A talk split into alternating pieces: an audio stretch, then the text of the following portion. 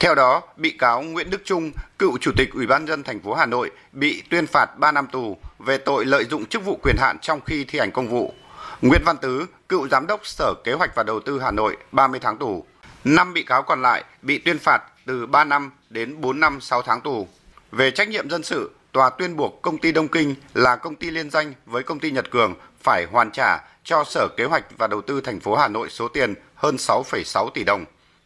Đối với số tiền được xác định là thiệt hại trong vụ án là hơn 26,5 tỷ đồng, sau khi khấu trừ đi số tiền Đông Kinh phải khắc phục, tòa buộc 6 bị cáo phạm tội vi phạm quy định về đấu thầu gây hậu quả nghiêm trọng phải liên đới bồi thường.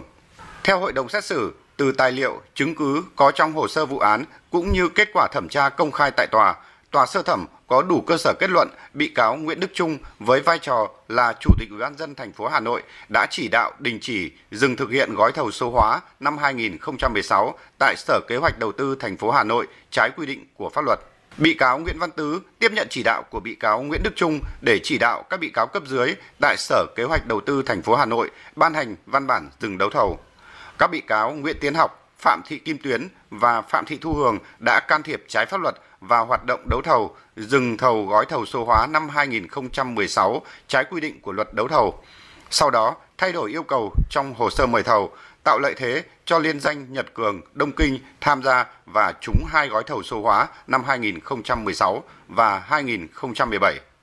Hai bị cáo Võ Việt Hùng và Lê Duy Tuấn có hành vi sắp xếp các công ty quân xanh tham gia đấu thầu, lập hợp đồng khống để đưa vào hồ sơ năng lực tham gia đấu thầu và trúng thầu, sau đó hoán thầu. Hành vi của hai bị cáo là gian lận, thông thầu và chuyển nhượng thầu trái phép. Hành vi vi phạm quy định về đấu thầu của các bị cáo đã làm sai lệch kết quả lựa chọn nhà thầu, dẫn đến hiệu quả mục đích yêu cầu gói thầu không đạt được, gây thiệt hại cho nhà nước hơn 26,5 tỷ đồng.